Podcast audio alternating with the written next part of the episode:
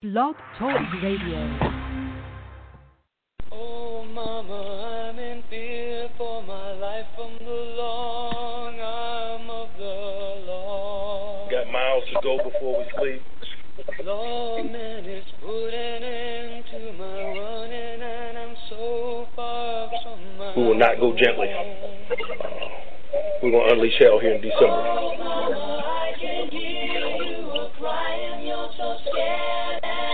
Hey, somebody fix this guy's buckle. Coming down from the gallows, and I don't have very long.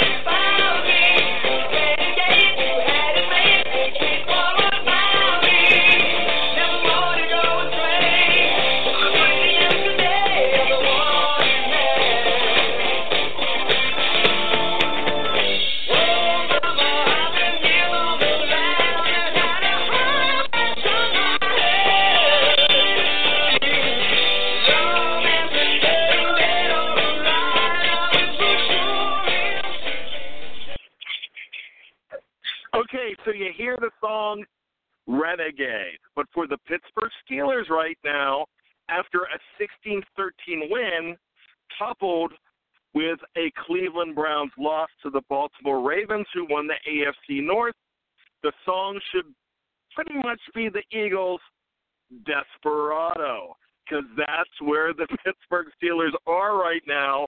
But luckily, as Jim Carrey would say in Dumb and Dumber, the 1994 hit, so you're still saying we've got a chance. It's 14 to 7 right now in Tennessee.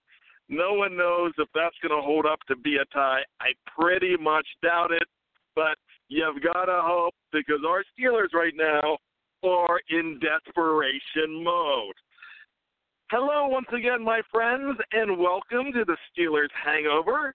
I think all of us have that uh, that banging and clanging in our melons after uh, after the win. It still feels like a loss because of the way the season has come down, especially what happened, the hope that was happening in Charm City in Baltimore, but turned out to be just a mirage as the Cleveland Browns and Baker Mayfield could not finish up the miracle to give us help. I'm Bryan Anthony Davis. With me, as always, is my good friend Anthony Defeo, and we're here to talk about the Pittsburgh Steelers, fortunes of the team, and uh, basically sit here and just uh, hope and pray that they could somehow make the playoffs. But pretty much by the end of the show, we're probably going to have to face reality. What do you think, Tony Defeo? Oh, yuck. It's just, uh, I can't believe how uh the last six weeks ended, but um oh well, what are you gonna do? Uh they they made their own bed, to lie in it, Brian. You you've got it. Mike Tomlin said that last week. Yeah, they're definitely lying in it. Um, we could point to so many things from this season. If we want to finger point at a lot of things, there's a lot of blame to go around.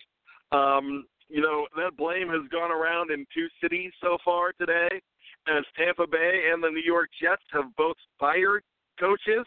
So Todd Bowles and Dirk Koetter are are looking for jobs right now. Um, but I pretty much don't think that's going to happen in Pittsburgh. But I know a lot of you on the message boards and a lot of you keyboard warriors hiding behind your keyboards are uh, calling for it. But uh, that remains to be seen. Once again, you know the hangover. You know it's brought to you by Behind the Steel Curtain. Thank you for uh, joining us for all your Pittsburgh Steeler needs. Um, 10 new articles every day. Um, your up to date Steeler talk. We have the uh, four podcasts all week long, too. So we want to make sure that you're completely Steeler informed. And that's what we're going to do today. So, I mean, look, it could very well still happen. But Tony, you and I are facing reality. It's 14 to seven, so that's there's a possibility of a tie. It's about four minutes before halftime with the Colts and the Titans, but we both know it's not going to happen. And if it does, I'll be glad to say that I was wrong, but I'm not feeling it, and I don't really think that we really need to stay up to to uh, pray for uh, three more quarters of uh, football that ends in a tie. What do you think? Uh, no, that all ended a few weeks ago, and with the LA loss and Denver, and excuse me, and uh, last week with the Saints.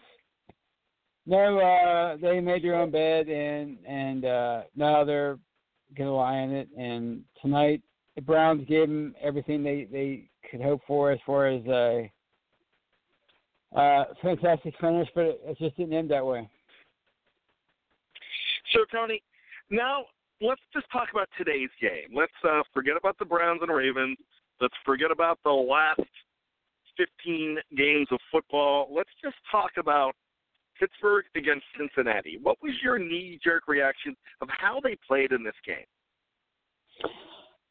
Uh, wow. With everything on the line, I can't believe how anemic the offense was. Uh, I was impressed by the defense, but uh, if it was a, a like a win in your end game, it'd be it, it'd have been a, a great ending. But with um, uh, needing the Browns to win, I, it was a pretty pathetic way to end end the uh, season.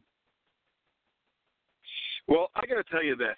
Um, I thought they were very lackluster in that game. I felt the whole time they were going to win. I wasn't that concerned.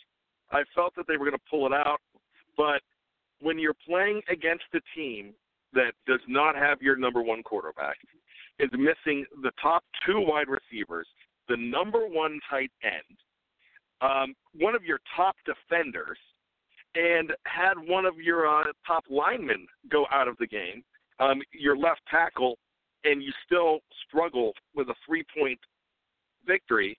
I thought that was a, a pretty bad performance. So I'm not grading them very high based on that. I mean, you know, they they did enough to win the game, and I know they were missing guys on the other side of the on their side of the ball too. I know Vince Williams wasn't there, Sean Davis, two big parts of the defense. Um, I'm beginning to uh, rethink my pick for team MVP, and I'm thinking that more and more it's Antonio Brown after his absence was clearly felt. Oh, I agree. The, the offense uh, clearly wasn't the same without Antonio Brown. So yeah, I mean he, he's uh, definitely the MVP uh, this year and many years in the past. You know, so I mean, I'm looking at the offense um, against the number 32 defense in the league right now, and I'm I'm thinking at this point, I gotta give them a D plus, C minus maybe. I mean, if I'm being generous, it's still the holiday season. We'll give them a C minus, but it wasn't a good performance. Uh, what are you thinking as far as that goes? Well, uh, they had one touchdown and a pick six by men. Uh, definitely a D plus uh, with everything on the line, and you get one score. I know, I know, Antonio Brown was out, but still, with everything on the line, you score one touchdown against the worst defense in the league. Uh, definitely a D plus. How about the defense? I I don't think the defense was that bad. I don't think the defense in some positions. I thought the defense gave up uh, a little too much to uh, Jeff Driskel and a very bad offense. Uh, but you do have Joe Mixon, the leading rusher in the AFC. So I mean, I could probably give the defense a B minus in this game. I, I thought they came up big in some spots. What do you think? Oh, absolutely, 13 points. Uh, uh, even though, like you said, a backup quarterback, uh, definitely a, a, a good performance with everything on the line at that point in the, in the uh, season. Uh, B minus for sure. Well, so with that being said, those are our grades. We have to, we usually have to give a valedictorian, and there's no reason not to. I'm actually going to throw my valedictorian to uh, Matt McCrane. I thought he was uh, the best offensive player out there. Um, what did he come up for this team? Uh, he came up with 10 points for this team. So I'm going to give it to him because no one else really stood out. I thought um, James Conner in his return was pretty darn good. um, but not enough to give the valedictorian to. So I'm going to give it to Matt McCrane. And uh, before I pass it over to you, I think the the people at my house, that little picture they had of him, were like, "That looks a lot like Eddie Munster." What do you think? well, that's a good point. Yeah, uh, definitely. Uh, but yeah, but um, I have no problem with him being the valedictorian because nobody else really on the offense did much, and nobody on the defense really stood out. So yeah, definitely him. He had two, uh, what fourth quarter uh, field goals. Yeah, so 147 yards. Yeah, Matt McCrane for sure. You know, I don't really think there's a reason to give out any detention. They did win the game. They played with as much heart as they could possibly muster in um, what they pretty much thought was a losing situation. I loved watching them watch the game. Um, Juju, uh, Brian Allen, Coty Sensabaugh, which I thought Coty Sensabaugh on defense came up very big at the end of the game. A lot of guys on defense Yeah. did too. Um, Cam, Tuitt, um, you know, definitely TJ.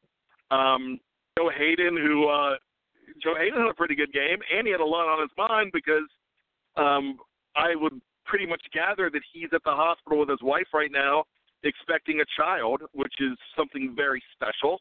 And uh, hats off to him and congratulations. I hope everything goes well with the birth. Um, with the new Haden coming into our world, that's pretty awesome. And uh, hey, it's a tax write-off too for Joe Haden, isn't it? uh, yeah, and um, you know, I felt I kind of felt bad for him because you know, he came from Cleveland, and and they really didn't do much his first what three or four years in the league, and uh, last year they lost in the first round of the playoffs, and this year they're not going to make the playoffs. But he's definitely a Pro Bowler, so but uh, he, you know, he had a good game, and and uh, all we can do is hope for for the best for next year. Yeah, and you know what? That's the thing. This uh I'm looking at this team and I don't think the arrow is pointing down for this team right now. In fact, if some kind of crazy miracle happened, I still think they're pretty dangerous going into the playoffs. Um I would uh I would think they could give a team like the Houston Texans a pretty good run. Um but that's like I said, the, the chances are are uh, slim to none and slim's on life support at this point. Um, but I really, I really think that uh, this team has over uh, overcome some things. They succumb to some things too. Um, so there's a whole lot of things to talk about. But the man's opinion that I want to get is one of our very own Pro Bowlers and Hall of Famers here on the Steeler Hangover. His his name is Vito, and he's calling from New Jersey. And I want to see exactly what our good friend Vito has to say. Good evening, my friend. Gentlemen, Hey, good evening. Happy and healthy New Year to you and your families, first and foremost. Thank you for what you do. I've been listening to a lot of different things the last week, whether it's ESPN, whether it's uh, Boomer Esiason, whether it's Bill Cowher, all the different talking heads on the different channels. And, and the key thing that stood out to me from everything they said was underachieving season. The most important thing that puzzled me that I heard over and over and over again, and, and this was today. Boomer Esiason was saying it on Fox. Uh, I'm sorry, on CBS uh, at four o'clock before the game even started. He said, "With all the talent this team has on both sides of the ball, to come up short the way they did this year is just very disappointing. Very disappointing because he was talking about you got a Hall of Fame quarterback, you have excellent wide receivers."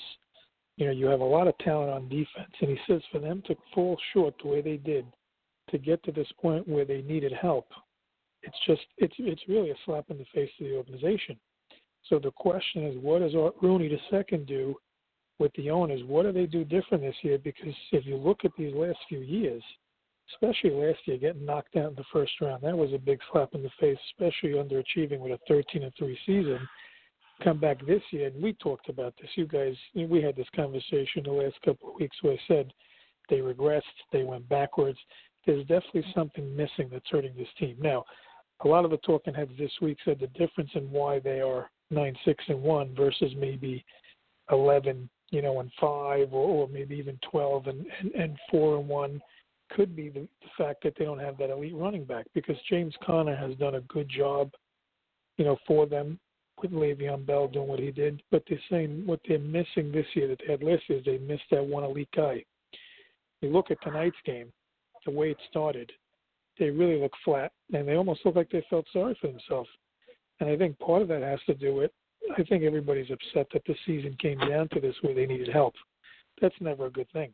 It's different if these guys had injuries on both sides of the ball and and they had a lot of guys out. But those three games that they lost, and, and I hate to say this over and over again, but even Ben said in the interview he would like to have that Denver game back because he feels that's a game they should have won because of you know all the yardage he put up and everything, and then throwing the interception at the end and losing that game then to come back the following week against the Chargers and give up that game. So a lot of the things the announcers were saying is that they lost a handful of games by three points or less because the defense couldn't close out the game and they had the lead in a lot of those games. So the first thing I would start at this off season is we got to get a better defense. We got to tighten up that defense. We got to get some elite plays maybe on defense and get back to being the team that people hate to face.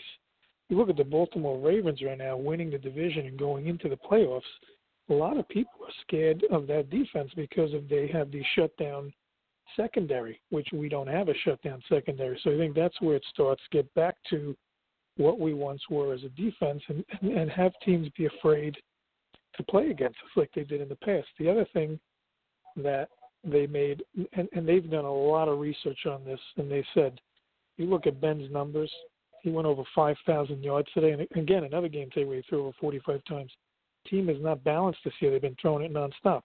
So they got away from running the ball. They're not as balanced, and they said that also caused them to lose some of the games they lost because they got away from their identity of running the ball and just throwing it nonstop. So if you look at his numbers, he had 34 TDs. What he had, 16 or 17 interceptions this year? Was it a little higher? So he leads the league in interceptions, which is not good. So that's a bad situation there. So my thing is we got to be more balanced as a team. That's number one. The team, this organization has to go out with this window closing and go out and put some money out there and get some key players we need to be a great team again. Because you know what, there's a few pieces missing, and they have to stop being cheap, and they got to go out and pay some some key players so that we could get back and be a winning team next year. Because if you look at it, Ben just said he's coming back one more season. We don't know if he's coming back after next year.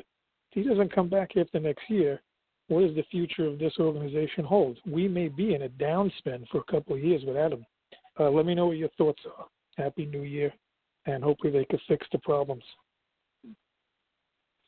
Well, thank you for those kind words, Vito. Um, I agree with you that it is a disappointment.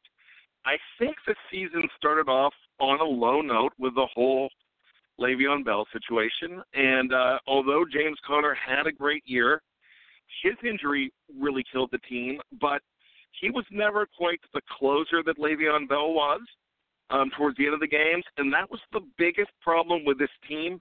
Not only was the defense not able to close out games, the offense was not able to close out games either. They were never, they just did enough to win in a lot of games, and then it killed them at the end when the uh, when the defense took over, and the defense dropped. So what I'm saying is they never had that put your foot on the throat of the opponent and choke them out. They never had that attitude. It was just sort of a lackluster demeanor the entire time. So I'm thinking that that's one thing that has to change. And I don't know how they're going to get into desperation mode because for me, I I never felt like uh, I never felt like they have been in desperation mode all year. I mean, they said they were against the Saints, but uh, and they did a lot to win, but they just couldn't close that game out. They couldn't close many a game out. Um, the defense has never been the same since they lost Ryan Shazier, and that's been 13 months now, and but that's that's no excuse anymore though, because you had an entire offense off season to address it. There there were there were definitely some things you could have done to bring guys in. Now, I love how they have a lot of cap room now. and there's tons of cap room. But what kind of excuses are they going to make? And I'm not making any excuses if they don't go out and be aggressive and spend it wisely. You've got to look at uh, the defense situation as something that needs to be fixed, and a defense can be fixed in a hurry. But the biggest fix on this defense, and I'm not one to call heads, but it's Keith Butler. Keith Butler has had an embarrassment of the uh, of a season. It was really bad. They could never adjust. They uh, they just kept going with the game plan the whole time when things were going south. So for me, that's the first thing. And he's a wonderful man. He's a good dude, but that's not winning football games. We've seen two coaches let go already. My solution is a wish, but it's not going to happen. Um, but my solution is you fire Keith Butler and you go ahead and you bring in a guy like Gregg Williams if he's not retained as the head coach in Cleveland. And I have a feeling they're not going to retain Gregg Williams. Um, I would love to bring a killer like that in, an assassin like that in. And that's kind of the fire the defense needs. And you can just see with attitude and a couple tweaks with bringing some guys in that they could go ahead and fix this situation against them. But you're absolutely right. They have all the talent in the world and they squandered it. So for me, that's that's really where it comes down to. You know, for those of you that want Mike Tomlin gone, it's not going to happen after another winning season. I mean, even though this is a disappointment, it's still another winning season. They're not going to do that. If they're going to do anything, it's going to be Butler. Butler's the guy who should have went last year, but you know what? Ben's ego got in the way, and it was Ben's ego with Todd Haley got in the way, and that's exactly uh, where the axe fell. And I thought the axe fell on the wrong guy last year, um, and I, I I still think that. I'm not I'm not uh, saying anything about uh, what Randy Fichtner has done. Um, I'm just saying that I didn't love a lot of his play calls in this game as well. Um, I I just think the play calling has, is still unimaginative, and I just don't think that they were the team that they could have been. Now, we talked last week how luck was a big factor with this team going 13 and 3 last year. They had no luck this year. But you can't rely on luck all the time. You have to force the issue. They did not force the issue on offense or defense at all this year, and that's why we're praying for a tie between the Colts and Titans, and we all know how unlikely that's going to be, Vito. No, but here's the thing, you know, and and I know you guys don't want to hear this. As hard as it is for me to say this, I actually think it's a good thing that they didn't make the playoffs this year because for once in a few years, it's going to humble them. And the one thing the good Lord does to everybody who boasts and brags and, and gets complacent, he knows how to humble you. And in life, you need to be humble because when you get too prideful, something that the good Lord doesn't like. So in life, you got to be humbled, and this is their way to be humbled and say, you know what? We need to all take a look at ourselves, and we need to play a little bit better next year to do our best. Because there are guys that are not picking up the slack, and like you said tonight, without Antonio Brown, the offense didn't look good at all. And I'm saying to myself, you're telling me one guy changes this whole thing? How, how is that possible? To me, that that that was very surprising, uh, especially on the 30th ranked defense. You would have thought now, don't get me wrong; those guys are getting paid. They're getting paid. They're professional. But for all the talent we have on offense, why are we looking so pathetic in this game? Now, I know what you said. You're saying they all feel bad for themselves, but you're still earning a paycheck. Go out and win the game. Win it for your fans that are there, that pack the stadium for you. You play for them because at the end of the day, if those fans don't show up, nobody's getting a hmm. salary. Nobody's getting a paycheck. So, at the end of the day, you pay for the you play for the fans. Go win it for the fans. And you know what? in the off season, you got to humble yourself and figure out where you went wrong and what you could do better. Because the games that they lost that they should have won, now they got to figure out what pieces are missing, and the organization is very, very stingy with the way they do things. So I don't see a lot of changes. I really don't. I really don't see them going out and get the pieces they need because they built through the draft. So they'll probably get some better draft picks this year, and hopefully that will allow them to, you know, be more competitive next year. But the big problem I think that this team lacks now that they had in years past was that Hmm. number three elite receiver, which we're missing now that Bell is no longer there. So for the last few years, we had a guy like that that was an elite receiver. So if Brown went down, Bell was still in the game. Now you don't have Bell anymore. You have a guy like Conner who's good, but he's not elite. So we'll see what happens. But you know what? Sometimes you lose and it humbles you back and you say, you know what? This is our last shot. Maybe they need their backs against the wall to say the window's closing and we have to make it happen next year because no one knows what's going to happen after next year. You know what? Your humble comments I have no problem with whatsoever because this is what I tell my children. When they do something wrong, instead of pouting about it, playing the blame game, I ask them to take five seconds and just breathe. And then say, what can I do to stay out of mm. trouble? What can I Right. do to make this situation better? Where did I go wrong in this situation? Me, as a 47 year old man, I do that all the time. I Sure. stop and think, what could have I done? And then uh, sometimes, I mean, I'll talk to myself. I'll be in my car and I'll be like, oh, that's what I did. If I would have just done this different. You know, I mean, because, look, we all err.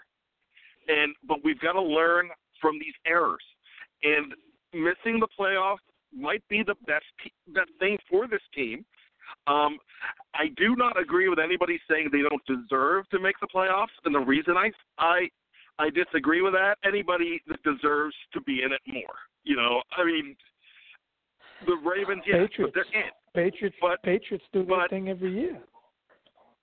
Yeah, but what I'm saying, what I'm saying though, the deserving thing, if you put yourself in position to get close to being in there, you deserve to be in there. Um, so they they're not going in, but what they've got to do is sit back and say, okay, how can we fix this? And look at it and say, hey, look, we're closer to fixing it than dismantling the whole thing.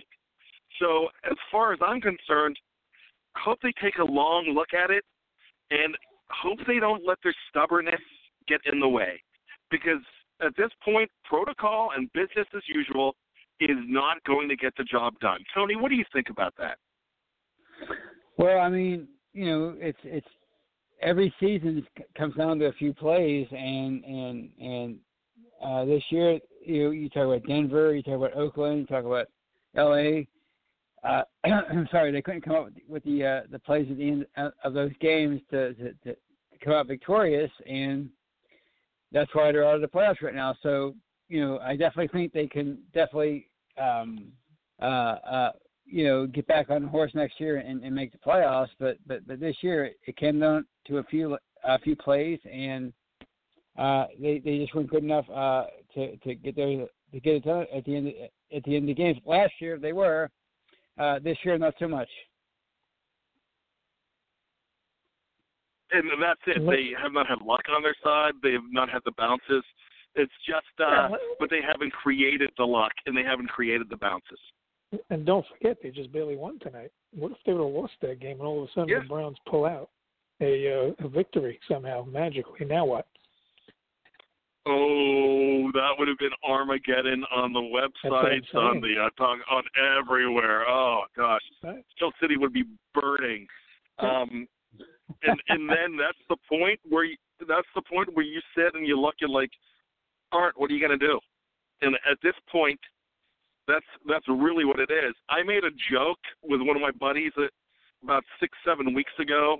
Um, before they went on the winning streak, maybe maybe a little bit longer ago, but um, towards the early part of the season. Remember the movie Celtic Pride when they went and kidnapped a guy, uh, kidnapped a star player?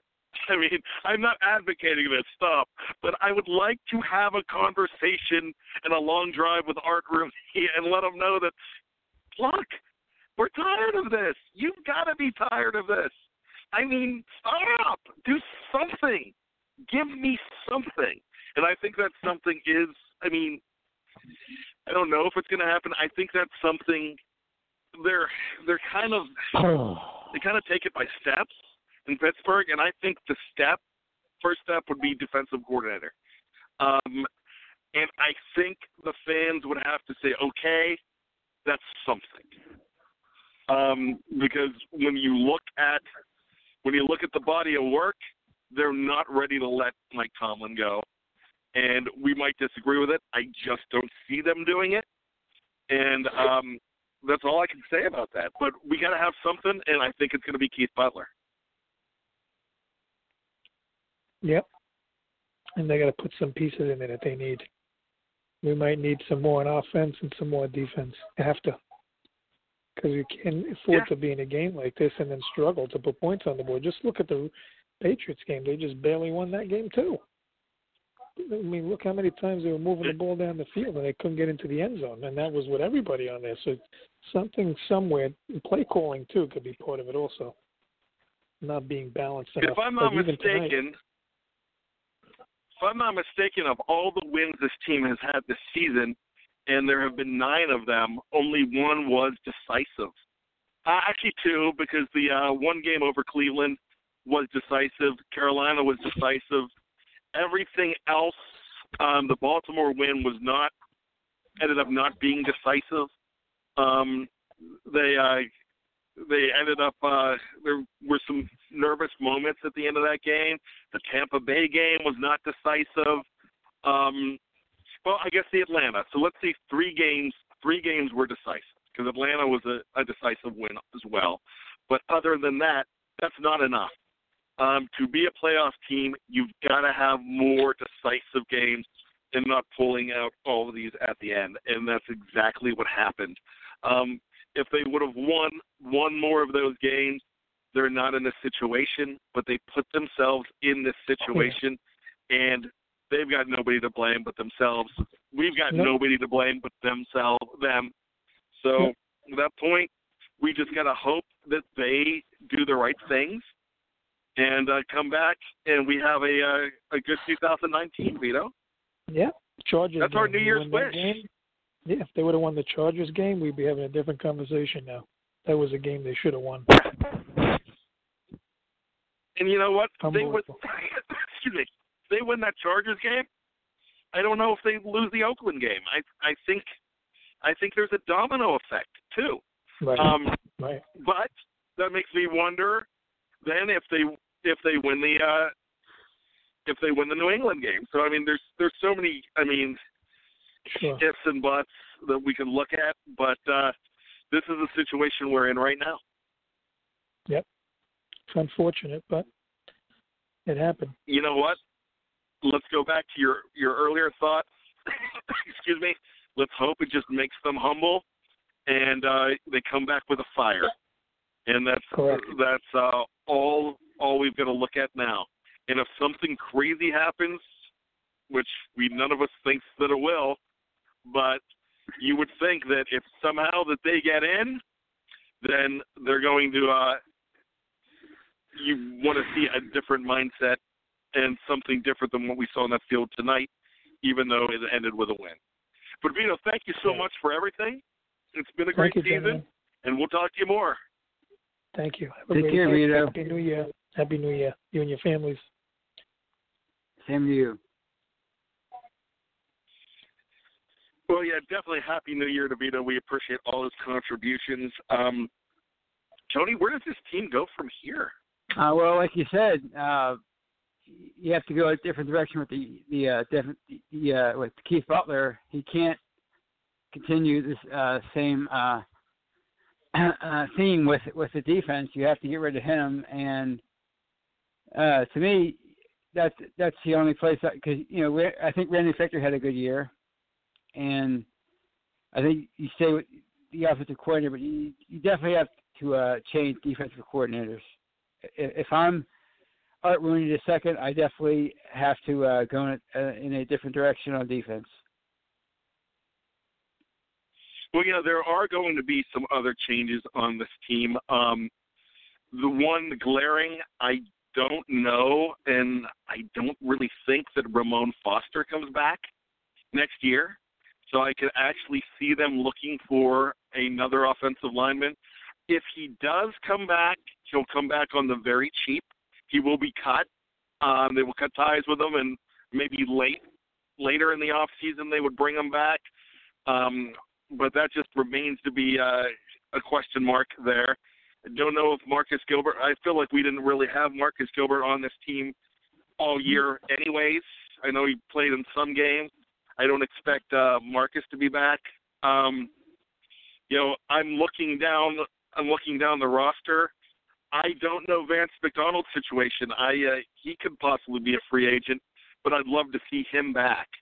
Um, Chris Boswell, that's a big question mark. I know they would owe him a lot of money, but uh, do you really want to uh, play that game again next year?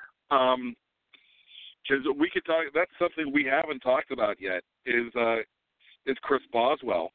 Um, almost makes me wonder if. Uh, I mean, have you heard anything yet? Because I don't believe he was injured. He was talking on Thursday like he feels like he finally turned the corner, and next thing you know, he's on IR. So um, Oh, no. I think that was a mental health move. I don't know. No, yeah, it was pretty weird because you heard you heard nothing, and all of a sudden, Matt McCrane was was was was the uh, the the kicker going to week 17. So I'm thinking it was more of a uh, like you said, a mental a mental health issue, and and they were gonna you know hope like see what happens uh uh in 2019. Well, also, you know, to me, it uh, smells of the game they've played all year with him. They brought they brought kickers in twice this year to try to scare him. Um, I believe this was a move. This was a low impact move to say, hey, you're replaceable. And although uh, his they still went through, they weren't perfect, they weren't pretty, but they all went through. The kickoffs were were uh, rough, but you know, no problem. But uh, for me, I mean, I still think it's it's the game they're playing with him, and I'm tired of games with his team. I'd I'd like them to. uh I think they played games with Le'Veon Bell this year, and they both sides lost that, but both sides were playing games, and uh maybe the games have to end, and uh maybe it's time to forget about strategy and just start running your organization more like a business. Um, and that's what we see in other successful locations. Um, Tony, let's go back to the phones. Another great caller from this year as we go to the great state of Georgia. And let's talk to our good friend Nick. Nick, what's going on? Hey guys, Brian, Tony. You know, uh, it's uh, I don't know. It's almost like uh, after today's game, I was just catching. I didn't catch the very beginning of the show, but from um, from the point I got in, maybe about ten minutes late, it sounds like you're hitting on a lot of themes that um, that were all in my head. And you know, in a way, after today's game, I mean, I would have loved Cleveland to pull it out, and you know, we had the nice uh, little sports bar here with a good fifteen, twenty, everybody rooting for it, and on uh, our tippy toes there, seeing what's going to happen and stuff. And it was a letdown. Um, but after today, it's almost like it's almost a relief in a way. It's like I, I don't even I don't know what I could expect seeing this team just because of what they've done, their body of work. Their body of work isn't that great. It's great in some games, but then other ones you just wonder, you know, how were they the way, the week before? It's just shocking. Um, but here's a couple of thoughts, just things I jotted down as, as to share with you guys tonight. Um, there are, th- first of all, before the game, I was listening in the local talk, uh, had uh, Mr. Rooney on on an interview, and I don't, I, I did not catch if it was alive. I was driving at the time, or if that was a taped one from earlier this week. But I will say something. He was pressed in the first three questions about changes and stuff.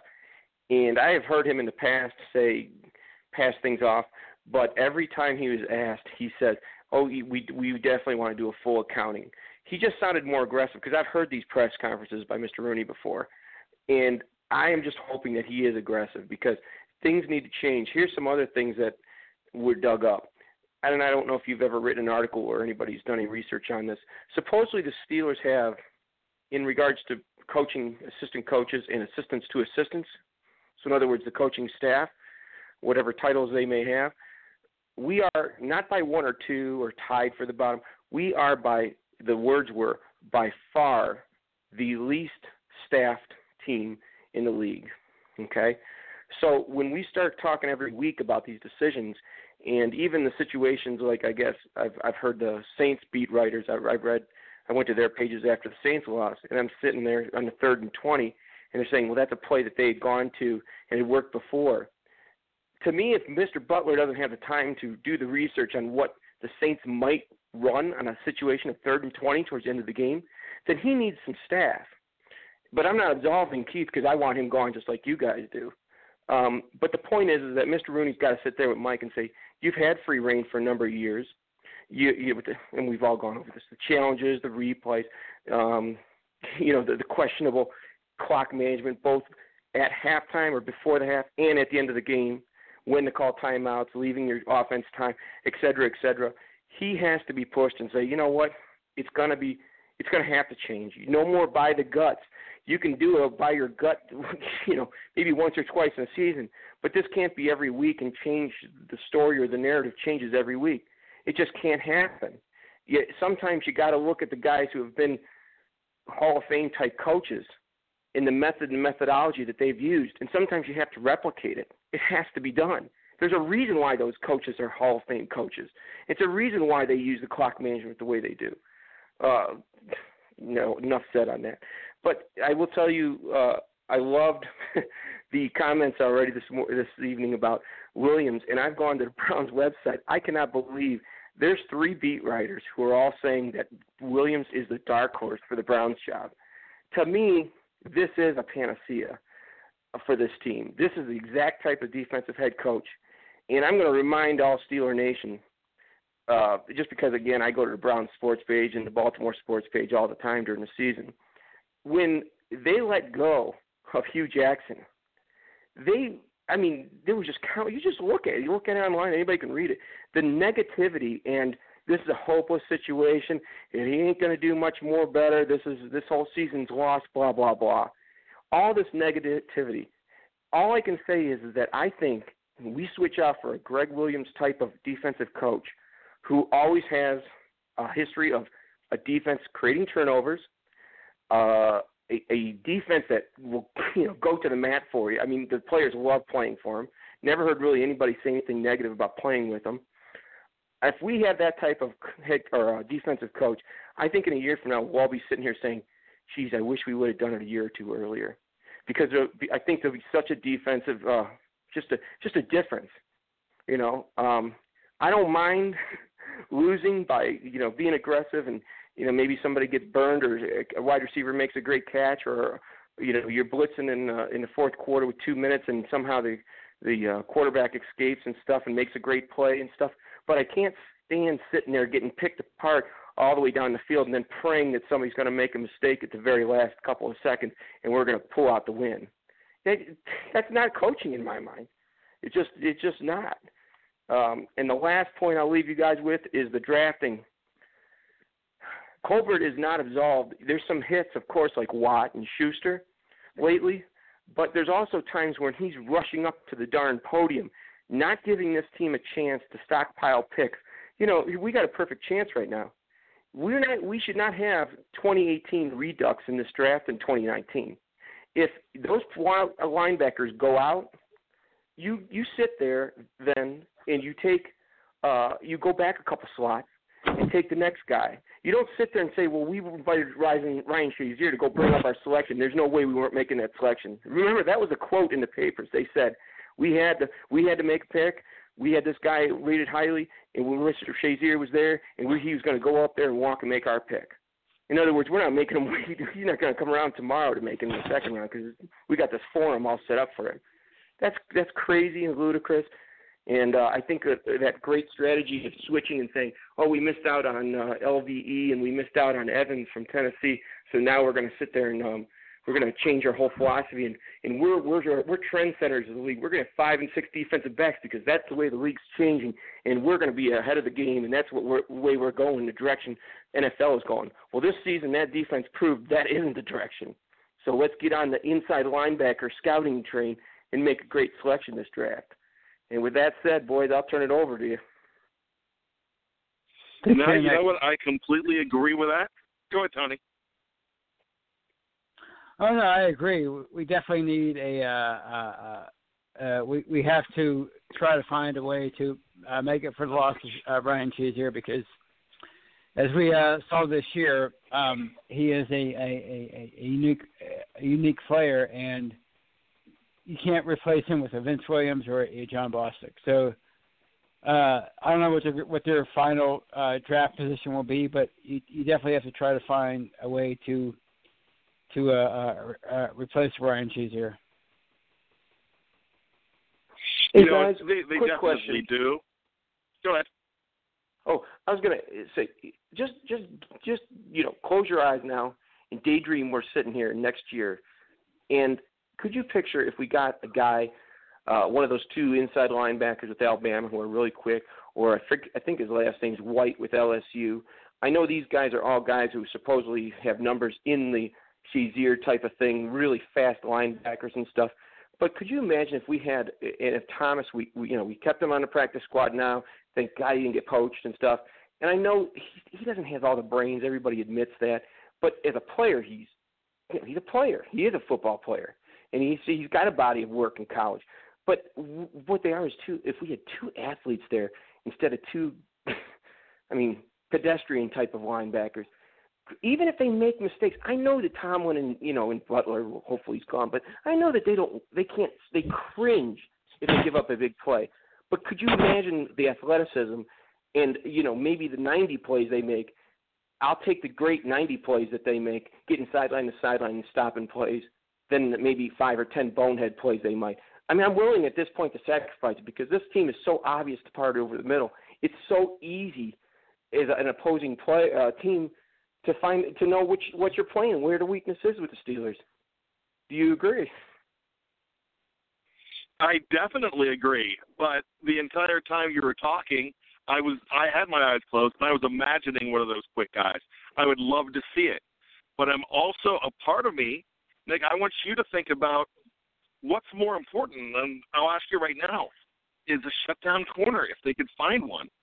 Is that more important than an inside linebacker right right now? And I'm almost wondering if uh I don't have the answer. Um so for me, I'm hoping they look at both or at Hmm. least go to free agency for one.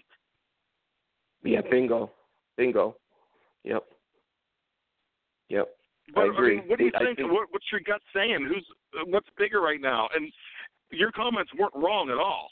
Inside linebacker is a huge need, but or is a shutdown corner because Joe Haden's not a guarantee to be back next year. Yeah, and he's he's 31 or 32 years old. No, I agree, but I think because being in the field, in the middle of the field, is so much more to me important than a perimeter. Um, I'm going to solidify that if I have the choice first. And um, I, but I do agree. What the Steelers got to do is they've got to look at this as. I know we don't have two number one picks, but I am saying you've got to look at that cap space as a number one pick, and the draft as a number one pick. And with those, with that allotment of money, you know, whether it be seven to ten million, you got to get a Joe Haden comparable type player, uh, or a linebacker that's on par in the top maybe 15 at their position, 10 to 15 at their position, and then go over on the cornerback side. But you're right. Those those two things, like I said, you got to look at them as number one picks, and you got to fulfill both of them with those two slots. Absolutely. Let me ask you. Let me ask you another crazy question. This uh, when you were talking about Gregg Williams, because we talked about him at the beginning of the show a couple times. We talked about Gregg Williams. I love this guy, and I know he has that black mark on his record with uh, Bounty Gate from ten years ago. Forget about that, as far as I'm concerned. Just the body of work. Look what he does everywhere he goes. He makes defenses better. Do you think a guy like Gregg Williams could turn a player like Artie Burns around? I don't know, and I've never really read how much hands-on he is in the development of, especially secondary players. I mean, I, I've always seen and and and heard, you know, talking about retired players who've or players who have gone to other teams about Williams. It seems like they're always linebackers and defensive linemen who are always really complimenting him. That's not to say that that's exclusive. I'm just saying that that's the players that are coming in my head that have played seem, you know, in the front seven type of uh, players. But I will say this much, going back to one of my first comments, I think Gregg Williams surely wouldn't hesitate in saying, "Hey, I need some staff people to develop these uh, these uh, guys who have all all the raw skills, but they're not performing." And I just, like I said, back to the understaffing of this unit, this uh, Steelers coaching staff. Uh, you know, Mr. Rooney, it's time. That's a that's a place where you do deserve to get you know butt your head in and uh, poke around and to insist on this is the way it's going to be. Um, yeah, uh, you know that's what I think Gregg Williams would bring. Would sit there and say, hey, need need some guys, some veteran, some veteran coaching to uh, with these guys. I need him to uh, I need him to be developed. I mean, and, and you look at he's got Ward, he's got Randall, who's a cast off for Green Bay, playing pretty darn good. There's another player which escapes my memory, but he was a cast off a free agent, and he he's making plays. So, you know, as a defensive coordinator, he's he's shown me more in ten games than Keith Butler has in what two or three, four years right right now, something like that. So, definitely, that's where definitely. and when you take you take a five and three season is what he has had of the head as the head coach of this team, and you double it, that's a ten and six season. And I mean, I'm not saying that would have been possible, but who knows? We do, we don't know the answer to that, but that would have been enough to go ahead and uh, compete for the division. And uh, so that would have been amazing. He almost swept the Ravens. They lost that game tonight, but that would have been that would have been sweeping. Well, actually, no. I mean, let me take that back. That was Hue Jackson's win. Um, but this team almost swept the Ravens. But this, this guy, he has done a lot um, in this little bit of time. I just think they're going for the home run. I think they're going for Mike McCarthy. I think Lincoln Riley. Um, this uh, this GM has ties to both Dorsey. of those guys. I think. Yep. Yeah, Dorsey, John Dorsey has has ties, and I think he's going for a home run. And uh, you know, I can understand doing that, um, especially where the arrow is pointing. But you know, if I'm a Browns fan, I'm happy with the performance of this guy, and I'd say don't mess with it. Let's just see where we can go from here. But that's not realistic either. Um, Oh, so Brian, my oh, gut, I mean, uh, one more thing. Uh, it, it, it's just you know the season. I posted a couple of things online about. I mean, I pointed to specific games that we lost, three to four of them in regards to officiating. In an indirect way, the officiating did 100% again affect another Steelers outcome because this NFL, this billion-dollar industry, just put on a game where the Browns, first of all, they lost seven, and, and sure, it was almost as bad as the Haden defensive pass interference. You don't blow a whistle dead with on that goal line play. But uh, more importantly, the consistency is so bad. I would just ask you because I was watching the whole thing. I don't know how much you guys were watching. You watch those last two drives of the Cleveland Browns, and you look at those defensive backs of the Ravens. Every every pass play, not just one the last pass play, every pass play, those guys have arms around the hip, arms on the back, jumping over before the ball gets there.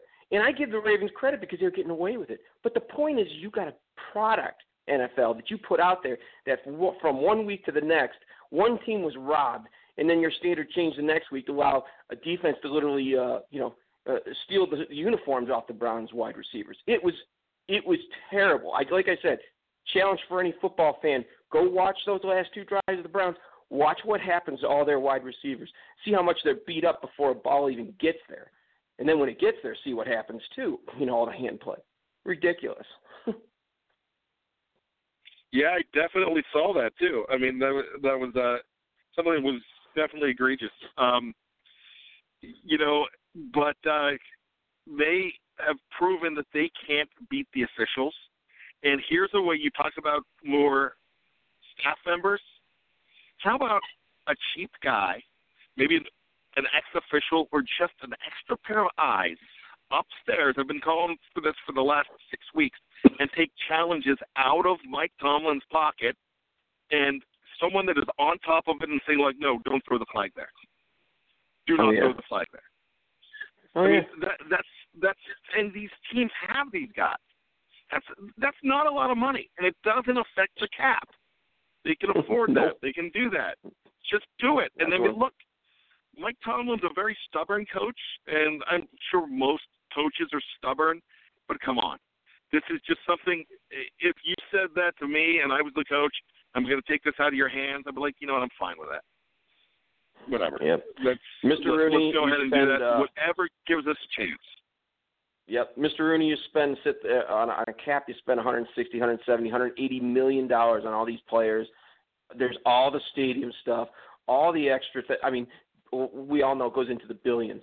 So you, you you're going to sit there and not hire a guy to sit up there with the credentials you just said for maybe ten thousand, eight, ten thousand dollars a game, and to provide expertise with a little frickin' buzzer to buzz down the mic, you know, and tell him, hey, this is really this is a bad you know, you better pull out your red flag or you better not.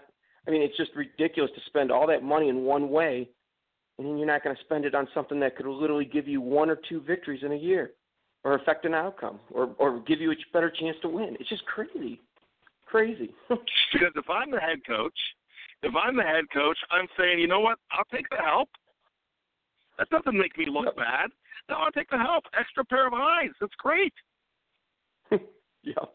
We talked about being humble. That's being humble. If we're sitting here 10 years from now and we're reviewing, say, Mike coaches in there 10 years and he goes in there a Super Bowl or two, and uh, do you think anybody's going to write the article and say, yeah, but when he hired that guy for uh, ten thousand dollars a game, and uh, you know the game management improved, that's what made Mike Tomlin, a, you know, a, a great coach. Nobody's going to say that. Nobody's going to write it. They're just going to say, "Damn, that Mike Tomlin was one of the most successful coaches for a twenty-five year time period." Do You know what I mean? That's why. Why is it even I in his head? Why is speak he for even stubborn about it? I'm going to speak for Tony, and Tony, I'm sure you would agree with me. Challenge accepted. We're going to write that article if that scenario plays out just that way, right, Tony? Oh, Okay. absolutely agree. 100%. Yep. Because like I don't All right, know how much you read Tony's stuff, but Tony has no problem taking on the fans and taking on authority. That's what I love about him. there you go. All right, guys. God bless. Nick, Happy New thanks Year. so much. Happy New Year, buddy. We'll talk to you soon. You too. You got it. Take care. I love listening to Nick. I, you know, definitely he has great insight as well. I mean, I, we are blessed to have the callers that we do, um, and uh, we'd love to have more of them. So you know what to do. You know it's easy to call in three four seven eight five zero eight five eight one. But we're going to get ready to wrap things up. Um, we're coming up on the hour mark of the show. Tony, going forward. Um, it's still 14-7, if I'm not mistaken, in Indian uh, in Tennessee with Indianapolis leading. I mean, there's a chance. I still doubt it's going to happen. So I'm still uh, talking. Um, actually, no, I am wrong. If I'm looking now, I've been uh, focused more on the show. Um, I believe the Colts have a 24 to 10 lead now. Yes. So it's uh, with 6:57 left in the third. Um, it's looking like that miracle is definitely not going to happen, and I don't think we uh, we really thought it would. But uh, you know, let's hope maybe uh, Blaine Gabbert uh, can get his team going and tie this game up, and and we get some kind of uh, I've been overusing it, but miracle, Tony. But what a uh, what a thing that depends on uh, Blaine Gabbert at the en- at the end of the year. Um, what uh, like five or six plays basically that determined the season, and um, and they last year they came through in those circumstances, and uh, 2018 they didn't, and to me that defines the uh, uh, the 2018 season. Yeah, I definitely think so. Um, well, you know what? We have plenty of ways to define our entire season here, Tony. Um, look, even though it's a winning season, it's still a disappointment. It's uh, it's something that uh, we do. Uh, I mean, we wish it was something more, but I'm going to go hop on uh, Vito's idea and say that you know, hopefully that they could uh, make those adjustments and if you're like me, and I'm going to ask you straight out, do you think that the adjustments are not that tough or easier said than done? Well, I mean, uh, the NFL in 2018, it, it, it just it's it's it's it comes down to a few plays, and and and I think they can make the adjustments. They just need to. Um, Keith Butler needs needs to be terminated, I think, and and I don't know what like what what if it's like a Gregg Williams or somebody like that that can come in and and uh, make the difference, but they definitely need a, a, a different direction on defense and and on offense. It's a matter of of Ben uh, just not making the same mistakes he did last uh, this past season. So yeah, I think they can definitely turn the corner. It's just a matter of of execution. Like they did in 2017 2018, they came up short in those key moments. Yeah, they did. And uh, so we've got to believe. I'm a big believer in this team, in this organization, in everything. And we've got to believe that they can go ahead and move it forward. Um, that's another season of the hangover. That's another season of Pittsburgh Steelers football. It looks like. Hopefully, we're we're uh, we're back very soon, and uh, the way the new format is going, I would not be surprised if you hear us very soon. So I'm not going to say uh, goodbye for the season. I'm just going to say goodbye for the night. Um, with that being said, Tony, thank you for all your contributions this season. I wish it was a better 2018 season, and I wish we were talking in, in February about our Steelers going to warmer locales, my friend. Oh yeah, me too. Uh, you know, the NFL is a game of inches, and this year the the, uh, the Steelers came up short, and hopefully they can uh, rebound next year, and hopefully we can talk uh, maybe uh, after about some other part of the uh, maybe free agency. Who knows? We'll be talking to you soon. For all of our listeners, for Behind the Steel Curtain, Happy New Year. Thank you very much for all the support you've given us. Remember, behind the steel curtain for all of your Pittsburgh Steeler information, it's chock full of it. Like I said, 10 different articles every week. We run four podcasts a week. Excuse me, not every week, every day. We run that much. There are so many great minds. Um, I'm in awe that I, I'm even a part of it. Um, and I'm, I'm thankful and blessed and actually surprised that I'm a part of it. But uh, I love what we do here at Behind the Steel Curtain, and I know you will too. Keep checking in with us. And for the Pittsburgh Steelers, for Tony Defeo, my name's Bryan Anthony Davis. You've just been hung over. Good night, my friends.